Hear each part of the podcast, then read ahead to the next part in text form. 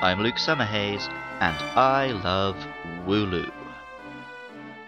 Although I was born in Surrey, near London, from the age of five until my mid twenties, I grew up in Somerset, surrounded by green fields, cows, and, indeed, sheep.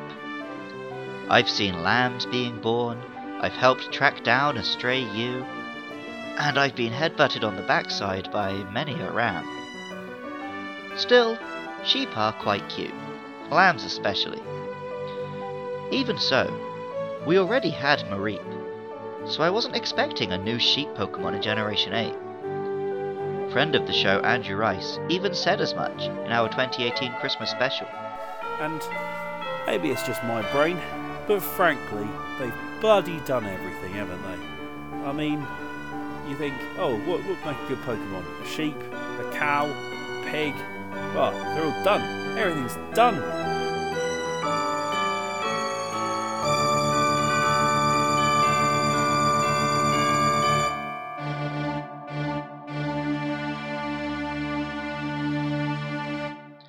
What neither I nor Andy could have predicted is that not only would Pokemon Sword and Shield introduce a sheep Pokemon, it would cause such a splash.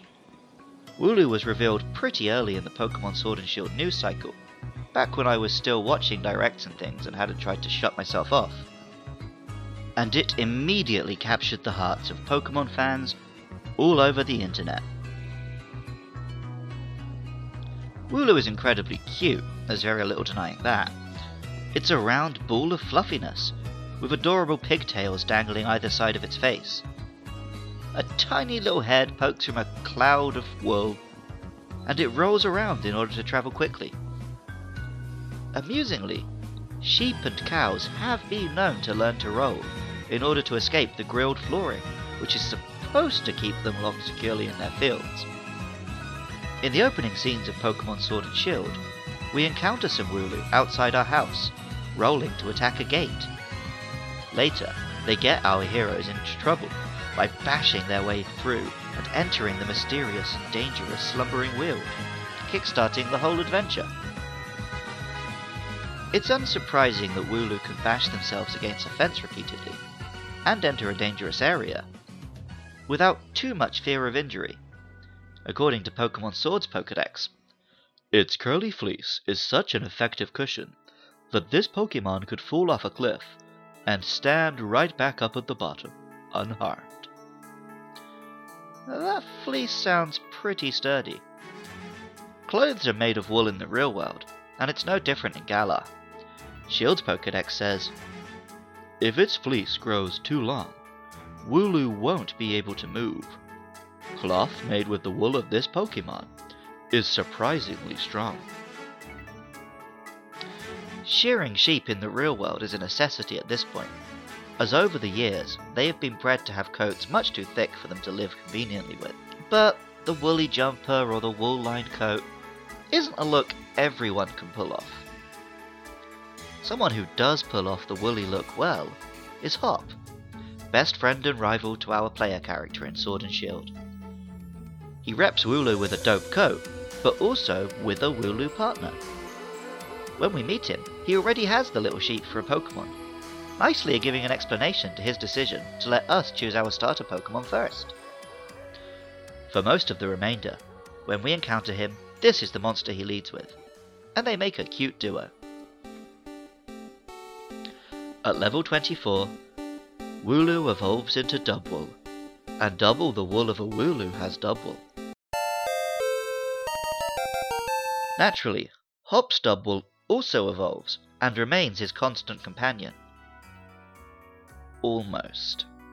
In one tragic moment, after a particularly bitter string of losses, not just to the player, but also to fellow gym challenger Bede, he changes up his whole team to try to imitate others. For this battle, poor old Dubwool is relegated to a box. Hop sees sense eventually and brings Dubwool back to his squad. Dubwool is inspired by the Jacob sheep, a breed found in the UK which is well worth taking a look at if you haven't. The four horns on the skull look legitimately monstrous and satanic. while the cow-like black and white pattern gives it a pretty cool, shaggy look. It actually works pretty well as a Pokemon to lead with if you want to give off the impression that you're some kind of tough guy. Cool though the horns look, they aren't particularly dangerous. According to Shield's Pokedex, its majestic horns are meant only to impress the opposite gender. They never see use in battle. I've known a few dudes with arm muscles, about which you could say the same. Dubwool has a pretty great coat as well. Not only does its spherical shape combine well with the pattern to make it look like a soccer ball, which made it immensely satisfying to see my Cinderace kick, sorry not sorry, but that wool is even sturdier than Wooloo's. Says the Sword Pokedex. Weave a carpet from its springy wool, and you end up with something closer to a trampoline. You'll start to bounce the moment you set foot on it. This rings true with Dubwool in game. It doesn't have the greatest attack power, but it has a move pool and abilities, not to mention the normal typing, which let it sit and tank hits, wearing opponents out as they throw attacks into its fluffy coat and fall foul to spikes or toxic poisoning or other irritating slow defeats. I don't miss the UK, and I don't miss sheep, but I will admit to a certain amount of affection for these little clouds of wool. They're just so squishy looking. Music for Luke Loves Pokemon is by Jonathan Cromie. Artwork for the show is by Katie Groves. If you're enjoying this podcast, and you want to help me be able to keep hosting them online, please consider supporting the show at patreon.com slash lukelovespkmn. Just a dollar a month is a big help, and in return, you can listen to episodes a week early. You can also help me out by spreading the word among fellow Pokemon fans, or by getting in contact and having your say about upcoming monsters.